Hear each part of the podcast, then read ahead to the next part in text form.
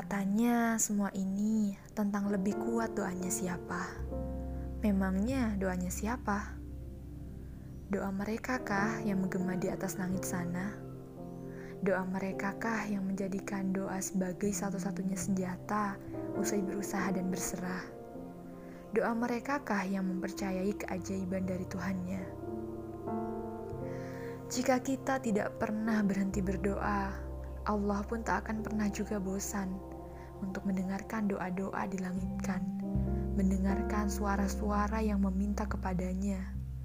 Betapa Allah selalu rindu pada keinginan-keinginan setiap hambanya.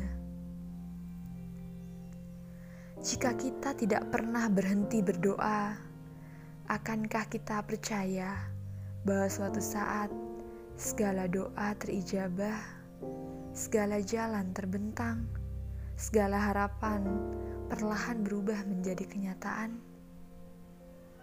Jadi, maukah kau untuk tidak pernah berhenti berdoa? Karena apalagi yang kita punya selain daripada doa?